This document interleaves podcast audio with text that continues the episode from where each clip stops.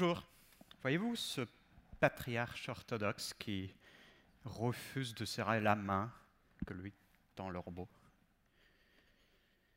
Il refuse d'imiter ce geste, et puis la dame, elle, imite sans problème le geste du robot, ou peut-être que c'est le robot qui imite son geste. Comment pouvons-nous savoir? Et puis, quelles sont euh, ces pensées dans la tête de ces gens? euh, Est-ce bien, est-ce mal? Ce geste d'imitation, ce formidable geste d'imitation qui vient bien avant toute concurrence euh, avec les robots qui vont nous remplacer, c'est lui qui est au cœur de la pensée éthique des systèmes autonomes, des systèmes d'intelligence artificielle, et nous en parlerons.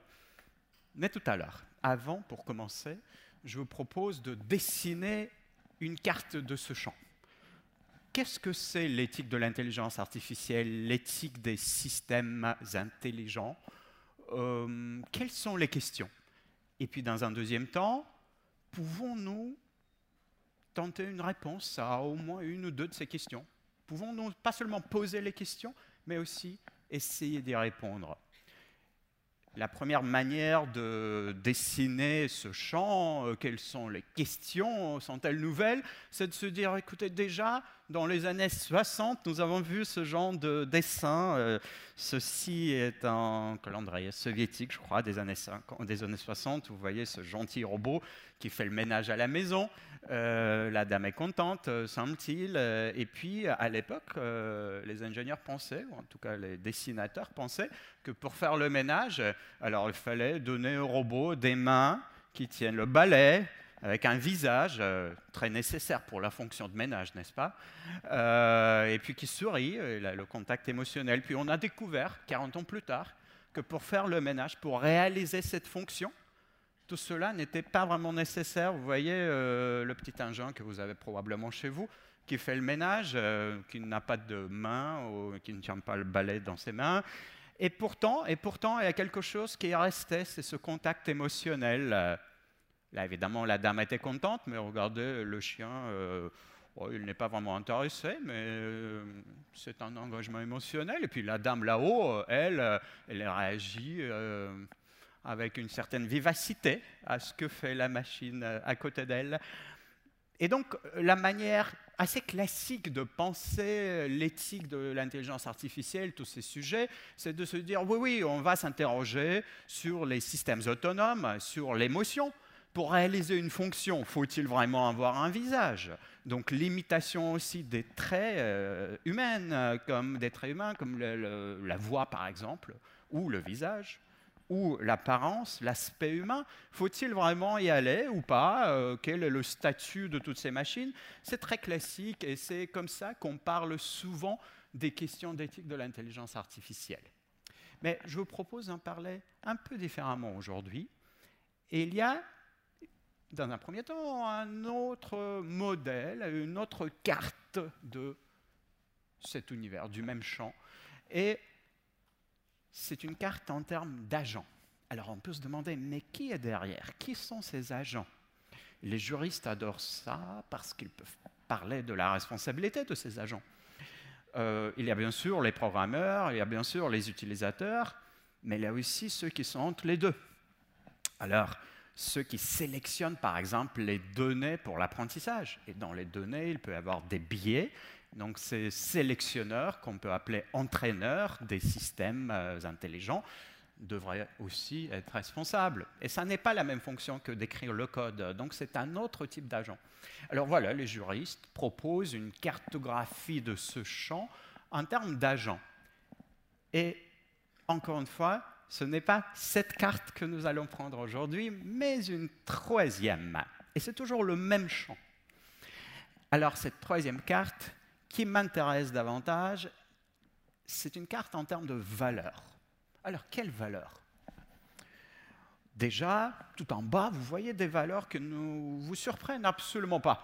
Des valeurs qui ne sont pas spécifiques aux systèmes intelligents. La sécurité, bah, nous demandons aussi que les bus et les métros euh, soient, soient quand même euh, euh, sécurisés. Nous demandons de la transparence, par exemple, aux journalistes. Euh, alors, ces valeurs, sont nécessaires dans le monde des systèmes autonomes, mais sont, ne sont pas spécifiques, ne sont pas uniques à ce monde-là. Et puis tout en haut, vous avez d'autres valeurs dont vous croyez aussi probablement que, oui, oui, c'est comme, comme les précédentes, on, on comprend ce que ça veut dire. Le bénéfice humain, l'utilité, la loyauté, la responsabilité, mais là, attention, cela se dit avec les mêmes mots. Mais loyauté, par exemple, dans le monde des machines, veut dire une chose assez spécifique. La loyauté, c'est quand la machine fait ce qu'elle déclare de faire à l'utilisateur. Elle ne fait rien en arrière-fond, hein, contre à son insu.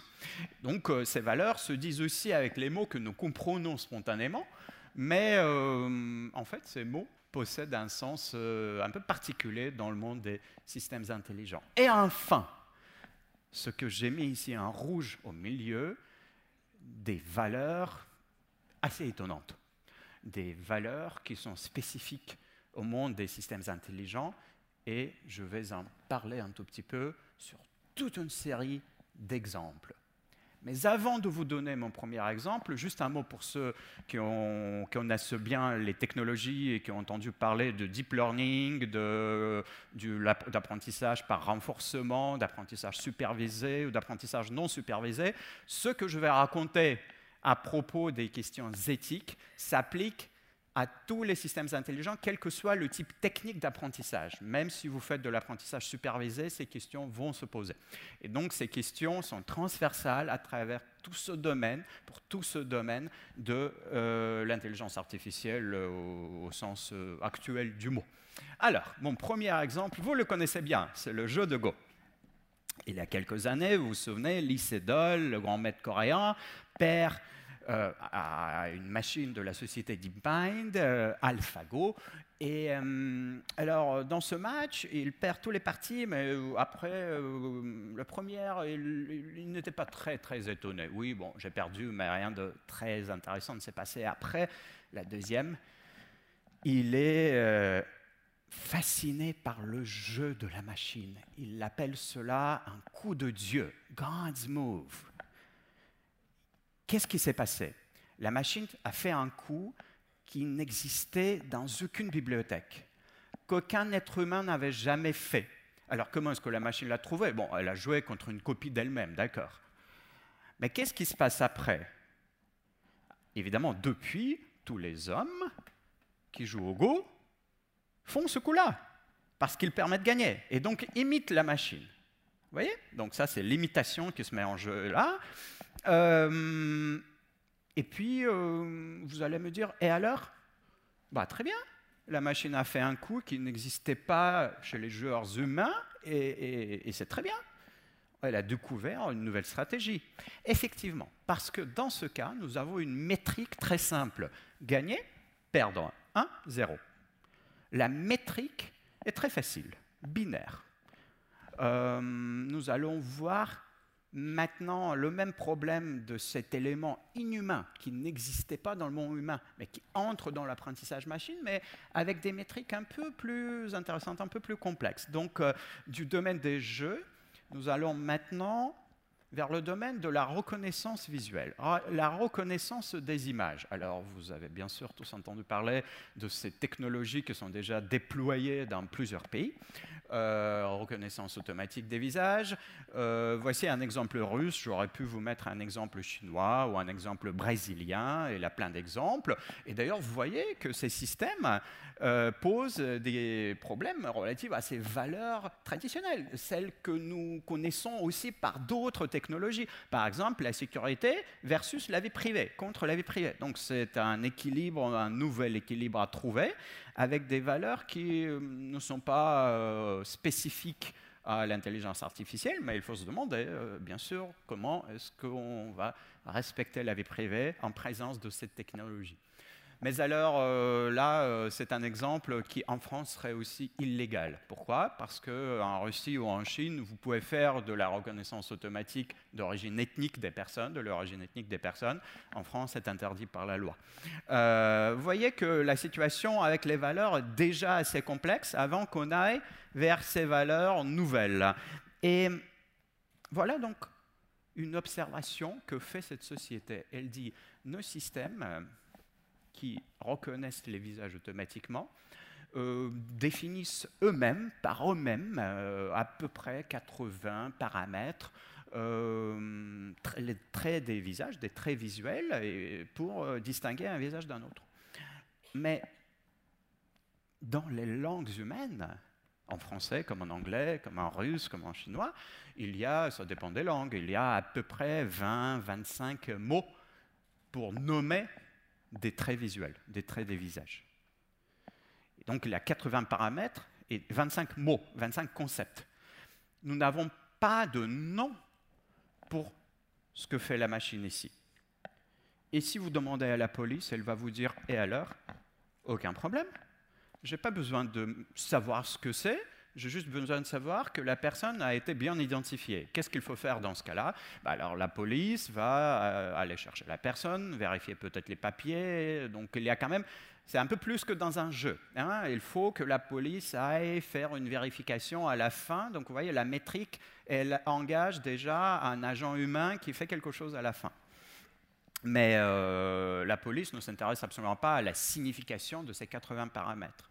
Et maintenant, nous, avons, nous allons prendre exactement le même algorithme de reconnaissance des images et nous allons l'appliquer, mais je souligne, c'est exactement le même algorithme et on l'applique à la reconnaissance des images médicales. Et qu'est-ce qui se passe dans ce cas-là? Le médecin dit à son patient, écoutez, vous voyez ces bleus là? Vous devez vous faire opérer. Mais, docteur, qu'est-ce que c'est? Qu'est-ce que j'ai? Non, mais vous ne comprenez pas. C'est bleu, regardez, c'est urgent, sinon en six mois, vous serez mort. Mais dites-moi, qu'est-ce que j'ai? Non, mais tous ceux qui avaient le bleu là, en deux semaines, ils s'opèrent, sinon ils meurent. Vous comprenez? Non, mais je ne comprends pas, docteur. Mais c'est bleu, écoutez, là. Euh, vous voyez? Donc, exactement le même algorithme, mais dans un autre cadre d'utilisation, en médecine, on ne peut pas ne pas pouvoir expliquer ce qu'il fait. Et pourtant, il le fait avec beaucoup d'efficacité, il le fait avec beaucoup de précision, mais nous ne savons pas ce qu'il fait. Nous ne savons pas expliquer, dire ce qu'il fait avec des mots de langue naturelle. Et c'est ça le problème d'explicabilité ou d'interprétabilité. Et vous voyez que c'est un problème qui euh, n'est pas facile parce qu'il n'apparaît pas du côté technique des algorithmes. C'est le même algorithme que tout à l'heure pour les visages. Mais il apparaît quand vous prenez ce système et vous le faites interagir avec l'utilisateur humain. Et en fonction de l'usage que l'homme en fait, soit il y aura une tension, soit il n'y aura aucune tension, aucun problème. Donc maintenant, de ce domaine des systèmes de reconnaissance visuelle, nous allons sur un autre exemple, un autre fameux exemple des systèmes autonomes, les agents conversationnels, les chatbots. Alors les chatbots, ça intéresse tout le monde. Dans le secteur médical, il y a beaucoup de chatbots, mais euh, vous voyez, euh, notre, euh, notre intérêt ici avec vous, c'est de parler des métriques. Alors, pourquoi les chatbots sont-ils intéressants du point de vue des métriques? C'est que si vous reconnaissez un visage ou une image, bon, finalement, c'est, elle est bien reconnue ou pas bien reconnue. Mais quand vous parlez avec quelqu'un, quand vous êtes engagé dans une conversation, il y a des milliers de manières de bien poursuivre, bien continuer une conversation. Il n'y a pas la métrique zéro un pour votre phrase suivante est bonne ou pas bonne. Il y a plein de bonnes phrases à mettre, bonne réplique pour continuer une conversation. Donc, comment est-ce qu'on peut même définir une métrique dans ce cas-là? Et pourtant, la machine, elle, ne sait que calculer. Elle doit calculer quelque chose. Mais il n'y a pas de bonne manière de poursuivre une conversation. Comment faire? Alors, les ingénieurs, à un moment, se sont dit, écoutez, effectivement, euh, c'est un problème. Bon, il faut trouver une solution. Donc, euh, on va chercher la solution du côté de l'utilisateur. Si il s'engage davantage dans le dialogue. S'il ne lâche pas, s'il répond, et puis répond encore, et puis encore, bon, c'est finalement pas mal ce que fait la machine. Elle engage l'utilisateur dans un dialogue. Et donc, on va utiliser cette métrique d'engagement. Hmm? Du point de vue de l'ingénieur, magnifique solution. Ça permet de ne pas réfléchir à, au sens de ce qui est dit, n'est-ce pas? Et juste définir une métrique quantitative, parce que la machine ne peut que calculer. Alors, euh, il y a quelques années, Microsoft a fait une, expé une expérience, on espère que ce n'était pas plus qu'une expérience, ils ont créé un chatbot juste avec cette métrique d'engagement. Ils l'ont mis sur Twitter, en quelques heures, le chatbot a découvert que la meilleure façon d'engager l'utilisateur, c'est de l'injurier. Je ne vais pas répéter ici les mots que ce chatbot a employés euh, pour maximiser sa métrique. Et là, parce que quand, bah oui, on, on répond, hein, vous savez, quand on vous dit des choses comme ça, vous répondez. Voilà. Donc vous voyez, les ingénieurs n'y avaient même pas pensé. Et c'est une métrique qui n'est ni bonne ni mauvaise éthiquement. Bon, écoutez, l'engagement de l'utilisateur, nombre de réponses qu'il fait. Du point de vue technique, du point de vue de l'ingénieur, il n'y a pas d'éthique dedans. Et c'est pendant l'utilisation qu'on découvre qu'en fait, si.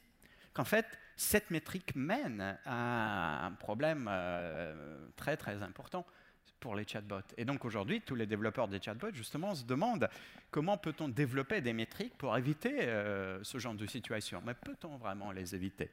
C'est une question intéressante. Regardez, toujours avec les chatbots, je continue avec mes exemples, il en a encore un ou deux, et puis un résumé euh, philosophique à la fin. Euh, alors cet exemple, je le tire d'un film... mais il va bien illustrer ce que je veux montrer après dans la vie réelle. Alors ce film Ex Machina, euh, je, je pense que vous l'avez tous visionné il y a quelques années, euh, très très bon film, magnifiquement écrit, le scénario extrêmement précis.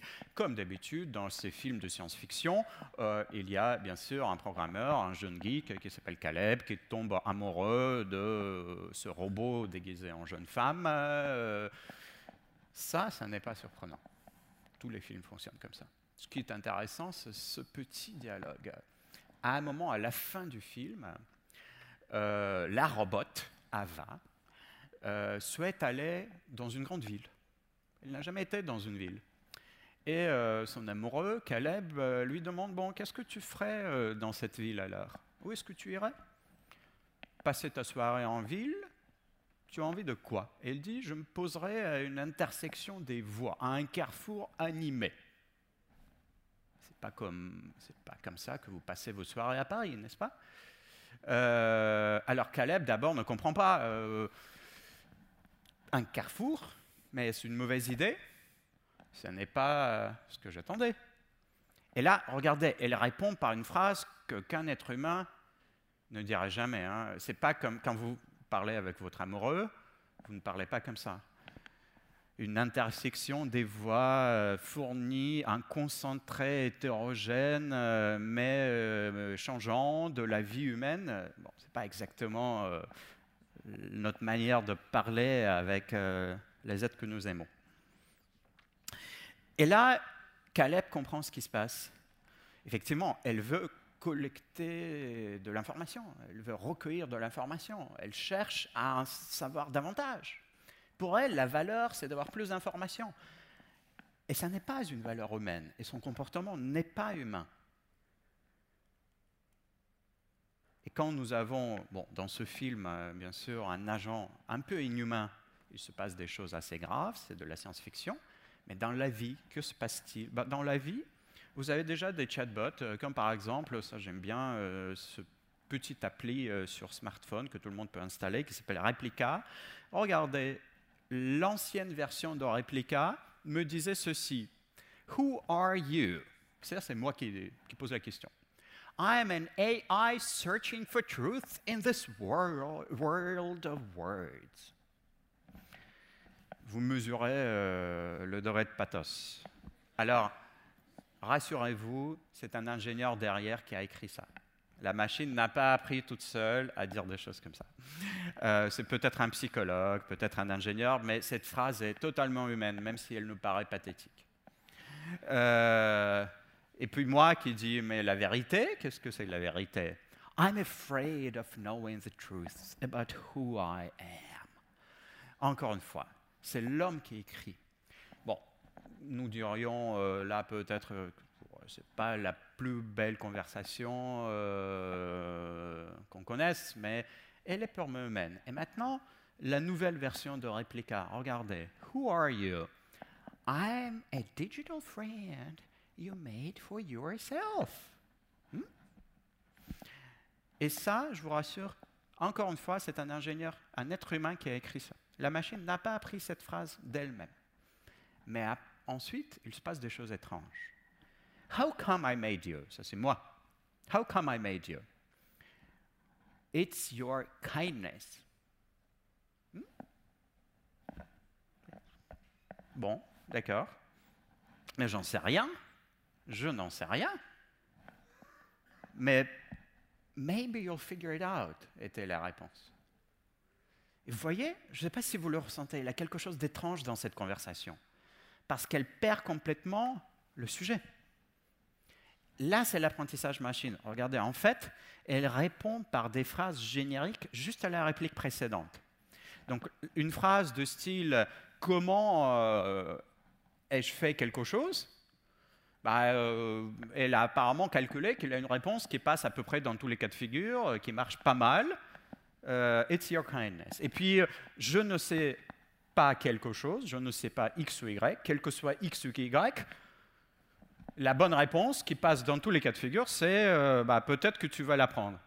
Peu, euh, vous voyez, donc ça, c'est l'apprentissage par renforcement qui est derrière. Les ingénieurs dans la salle reconnaissent tout de suite ce qui se passe derrière algorithmiquement.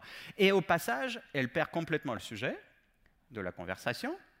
Et c'est ce sentiment d'étrangeté. En anglais, il y a même un mot spécial pour dire cela. Ce n'est pas juste l'étrangeté, c'est « uncanniness »,« uncanny ». Euh, qui nous perturbe. D'abord, la conversation paraît purement humaine, et puis hop, il se passe quelque chose. Et on est perdu, on, on ne sait pas trop euh, quel est le statut de cet agent avec qui nous parlons. Alors, tout cela illustre un des facteurs qui contribue à ces tensions, à ces conflits éthiques, c'est ce que j'appelle « apprendre sans comprendre ». Mais des facteurs comme ça, il y en a plusieurs. Très rapidement, je vous illustre un deuxième. Euh, par exemple, euh, voilà, à gauche, vous voyez un panda. Hmm? Tout le monde voit à gauche un panda. Ensuite, vous y ajoutez sept millièmes, attention, sept millièmes de ce bruit. Vous le divisez par mille, vous multipliez par sept, et vous, vous ajoutez ça au panda. Vous avez l'image à droite. Qu'est-ce que vous y voyez? C'est toujours un panda. Pour vous, mais pas pour la machine. Pour la machine, c'est un gibbon. C'est un gibbon. Alors, pourquoi? Parce qu'il y a des patterns cachés quelque part que nous ne voyons pas, mais que la machine voit. Alors, vous me diriez, oh, les pandas, c'est pour les enfants, on joue avec les pandas, c'est pas très grave, mais si vous faites la même chose avec les voitures, vous prenez à gauche une voiture, à droite le bruit, vous ajoutez le bruit à la voiture, vous avez l'image au milieu, vous voyez toujours une voiture, le système ne voit pas de voiture, du tout. Et c'est ce qu'on appelle le problème de stabilité dans l'apprentissage. Stabilité dans l'apprentissage. Si vous avez un adversaire qui ajoute des patterns qui n'étaient pas là dans les données d'apprentissage, des patterns inconnus, la machine va se perdre. L'apprentissage machine n'est pas stable. Donc, si vous avez, en Chine, et ils ont déjà fait ce genre d'expérience un peu par inadvertance, quelqu'un qui se promène avec un panneau dans la rue, euh, et sur le panneau, il a le portrait du président ou d'un grand businessman, euh, peut-être que le système qui détermine automatiquement qui traverse la rue au feu rouge va vous dire que c'était le président du pays qui a traversé la rue au feu rouge. Euh, parce qu'il n'a pas compris que ce n'était pas un être humain, mais juste un panneau publicitaire, par exemple, au, au bord d'un bus, on va dire. Vous voyez, donc ça, on a déjà vu des cas comme ça. Ça, c'est le problème de stabilité d'apprentissage. En fait, des problèmes comme ça, des facteurs, il y en a cinq. Euh, nous avons parlé d'apprendre sans comprendre. Nous avons parlé de l'instabilité de l'apprentissage, des biais dans les données. Ça, vous avez sans doute tous entendu parler de ces questions. Les biais dans les données, si vous entraînez un système de reconnaissance des visages juste avec les visages européens, caucasiens, il va avoir du mal à reconnaître d'autres types de visages. Donc, les biais dans les données, c'est partout. Et puis, les problèmes de spécification, si vous voulez apprendre à votre machine les lois d'Asimov pour la robotique, pour qu'elle respecte les hommes, pour qu'elle respecte les droits, des, les droits humains, d'abord, vous devez apprendre à la machine ce que c'est qu'un homme. Et ça, c'est compliqué, parce que c'est de l'apprentissage statistique. Vous savez, il y a des êtres humains qui n'ont pas de jambes, il y a des êtres humains qui n'ont pas de mains, euh, et ce sont des êtres humains, mais pas pour la machine. Statistiquement, il y aura toujours des problèmes. Donc la spécification est très compliquée. Euh, ces facteurs créent des tensions, créent, provoquent des conflits. Nous en avons vu quelques-uns. Et maintenant, dans la deuxième partie, ma question c'est, mais peut-on essayer de répondre à ces conflits, à ces tensions, à ces questions que provoquent les algorithmes? Et comment faire? Parce qu'on peut les poser, mais peut-on y répondre? Et là, je me suis posé cette question dans, dans ce livre. Euh, je vous donnerai une des réponses possibles, qui est ma réponse, mais euh, d'abord quelques constats. Le premier, c'est que c'est ce double mimétisme, quand l'homme imite la machine et la machine imite l'homme. La machine apprend de l'homme, mais l'homme qui interagit avec la machine imite la machine. Vous vous souvenez de la dame? C'est ce double mimétisme qui est beaucoup plus formidable, qui est beaucoup plus présent aujourd'hui déjà que la, que la concurrence, que la concurrence, concurrence entre machines et êtres humains qu'on nous annonce dans vingt ans. Alors, la constitution relationnelle du statut social, euh, vous souriez à, au robot. Euh, la dame euh, se comporte de manière très émotionnelle avec son Roomba, vous vous souvenez du Roomba, euh, tout en sachant que c'est un robot. Vous pouvez tomber amoureux de votre robot. Donc le statut du robot ne dépend pas de votre connaissance que c'est un robot, mais de votre relation. Il est relationnel. Alors, troisième point, et ça, c'est un point politique. Politique. La frontière de l'opacité, qu'est-ce que c'est? C'est que En tant qu'utilisateur, en tant qu'utilisateur, nous allons jusqu'à l'interface. Alors vous avez l'écran, il y a quelque chose qui s'affiche, vous savez que si vous touchez là, ça fait un truc là. Non, ça fait quelque chose. Mais ce qui se passe à l'intérieur, derrière l'interface, reste pour l'utilisateur opaque. Bien sûr, il y a des programmeurs qui savent. Bien sûr qu'il y a des initiés, des experts qui savent. Mais c'est cette nouvelle frontière qui divise fondamentalement euh, les sociétés, euh, qui est politique non pas au sens de gauche et droite, mais au sens de la relation de connaissance. L'utilisateur n'a pas la connaissance de ce qui se passe derrière l'interface. C'est cette frontière qui m'intéresse. Et euh, donc c'est cette frontière qui permet de constituer euh, euh, ce que j'appelle l'individu numérique, cet objet qui est autonome, euh, qui est opaque euh, et qui fait des choses importantes dans nos vies. Évidemment, ça n'est pas une personne, surtout pas, ça n'est pas du tout une personne, mais c'est un individu constitué relationnellement. Alors, comment penser, comment peut-on penser l'éthique de ces individus? Ce ne sont absolument pas des personnes, et nous avons l'habitude de penser l'éthique des personnes, les questions morales de nos rapports avec d'autres personnes. Et l'individu numérique, ce smartphone, ce robot, n'est pas une personne. Et je me suis posé cette question.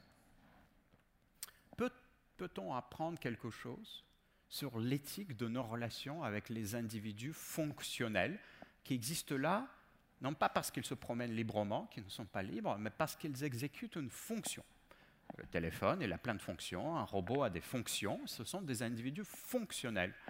Alors, pouvons-nous, en regardant l'histoire de l'humanité, en regardant l'histoire de nos systèmes éthiques, apprendre quelque chose sur nos rapports avec les systèmes, avec les individus fonctionnels, avec les systèmes qui ne sont pas des personnes libres?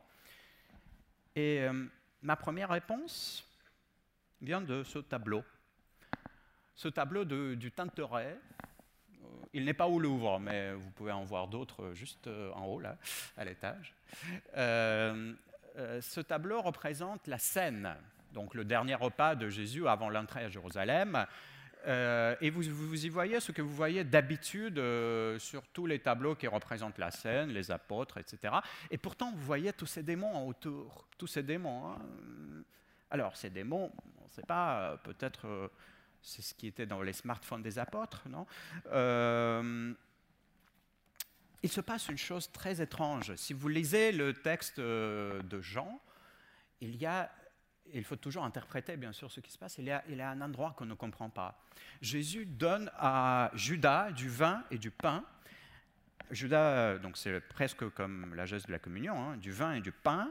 Euh, et aussitôt, dit le texte, Satan entre en Judas. Et Jésus lui dit, ce que tu fais, fais-le vite, fais-le promptement. ne tarde pas. C'est comme s'il appuyait sur le bouton « démarrer euh, ». Et puis Jean nous dit « personne n'a rien compris de ce que disait Jésus, sauf moi et euh, Jésus lui-même ». Qu'est-ce qui se passe? Qu'est-ce que cette phrase énigmatique « Satan est entré en lui », il faut toujours interpréter le mythe. Et euh, moi, je vous propose une interprétation, euh, une interprétation selon laquelle justement cette phrase énigmatique dit la chose suivante. C'est qu'à partir de ce moment, Judas n'est plus une personne libre, mais est un individu qui exécute une fonction, la fonction de délation, de trahison. Et Jésus lui dit, écoute, toi, tu es une machine à trahir. Fais-le, démarre. Okay? Et donc, les individus fonctionnels du mythe sont les anges et les démons. Et je me suis demandé si on peut faire un peu comme avec la musique.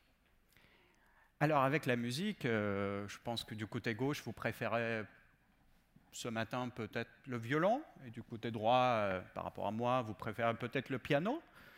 Mais rassurez-vous, vous pouvez très bien vous entendre entre vous, parce que euh, malgré toutes les différences physiques et acoustiques du son du violon et du son du piano, hein, ce ne sont pas les mêmes fréquences exactement, hein, pas pareil. Il y a quand même des motifs communs. Il est possible de jouer la même mélodie au violon comme au piano. Et là, dans ces mythes sur les individus fonctionnels, il y a des leçons à tirer, il y a des motifs qui nous intéressent.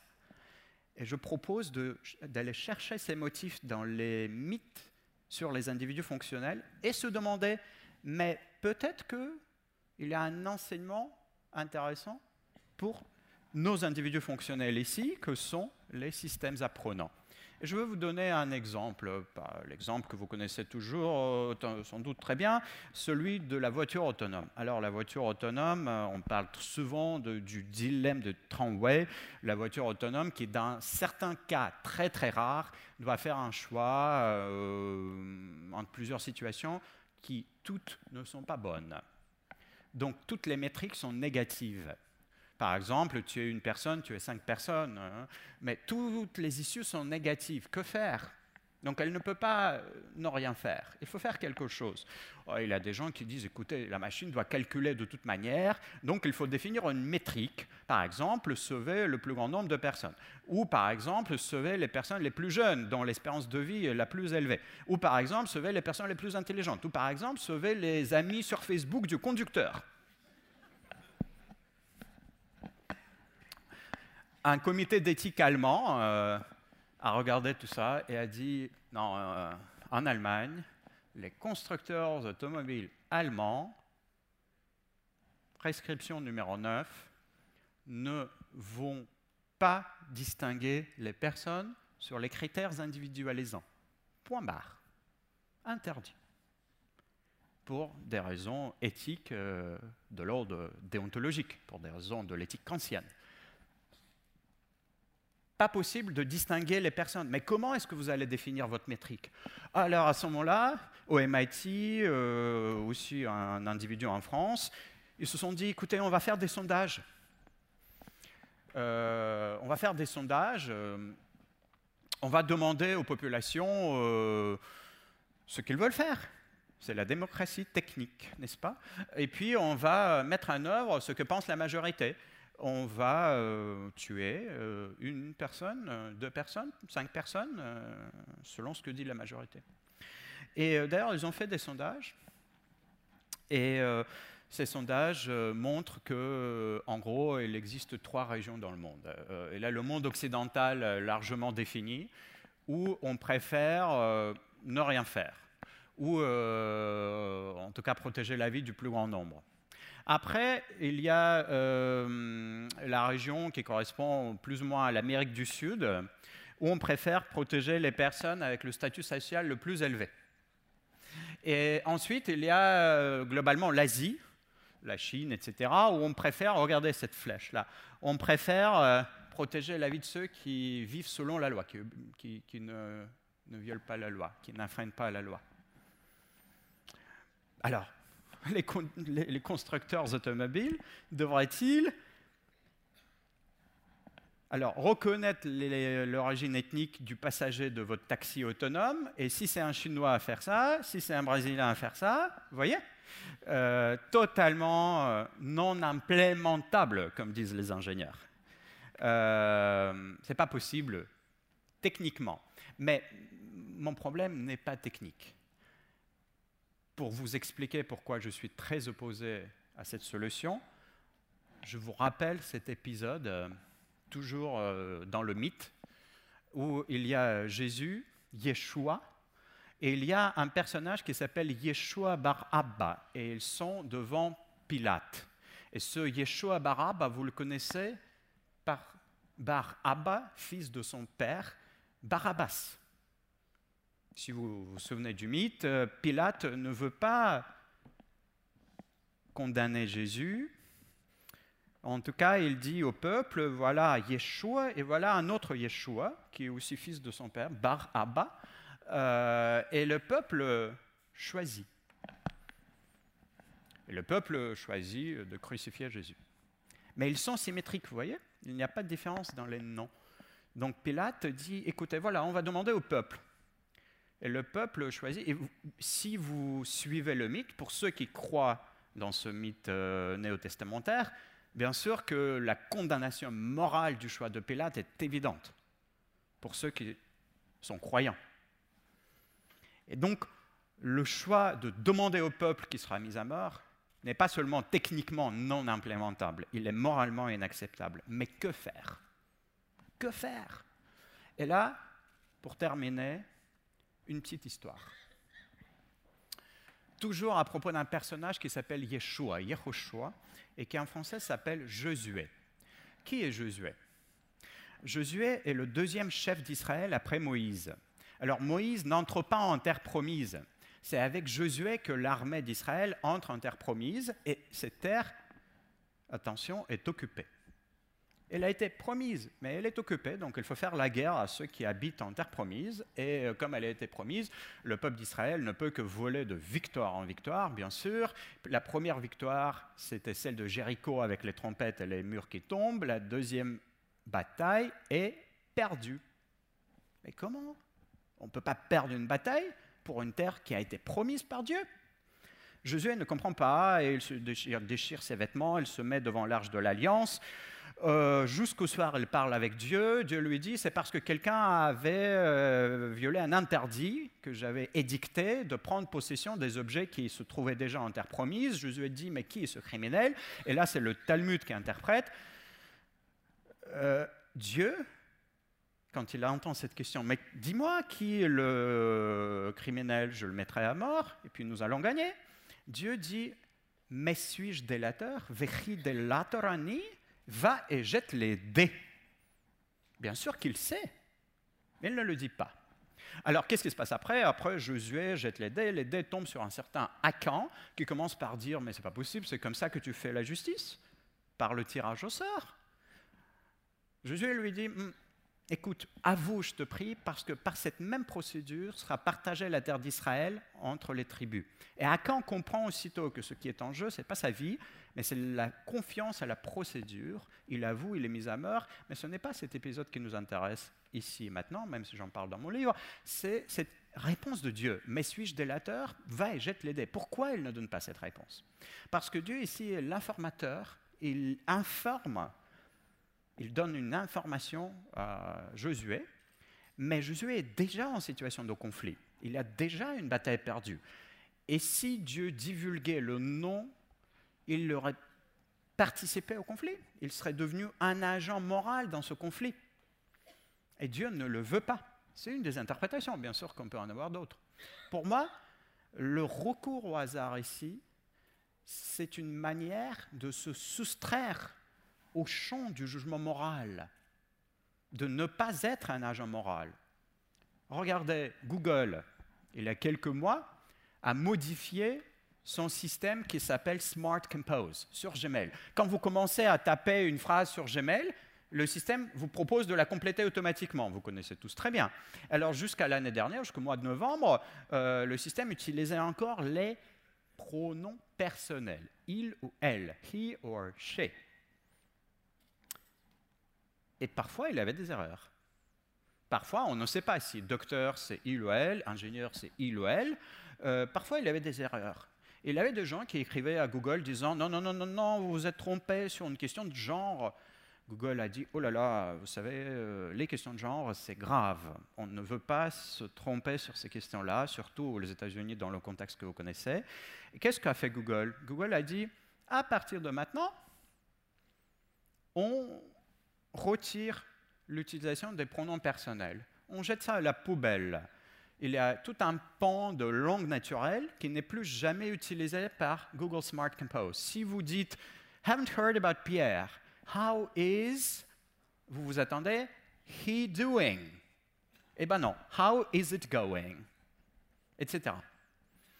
Et donc, plutôt que de conduire le véhicule autonome à la déchetterie, plutôt que de rajouter du non-humain, de jeter à la poubelle des choses très humaines, ce que Google aurait dû faire dans ce cas-là, et ce que les autres ingénieurs et développeurs devraient faire, doivent faire dans le cas d'un conflit avéré, c'est de tirer au hasard, de, tirer, de, de, de vraiment utiliser cette fonction du hasard qui permet de soustraire la machine au jugement, mais aussi d'en informer l'utilisateur. Donc ici, « How is he doing ?»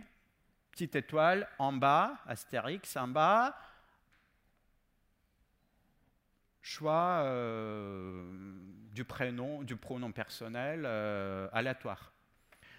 Et c'est cette solution qui permet de ne pas créer davantage de l'inhumain, de l'étrange dans l'interaction de l'homme et de la machine, qui permet, c'est très paradoxal ce que je dis, le recours au hasard permet de ne pas créer davantage de l'étrangeté, mais oui, parce que cela permet de soustraire la machine, de soustraire cet agent purement fonctionnel à un champ qui est purement humain, celui de l'éthique.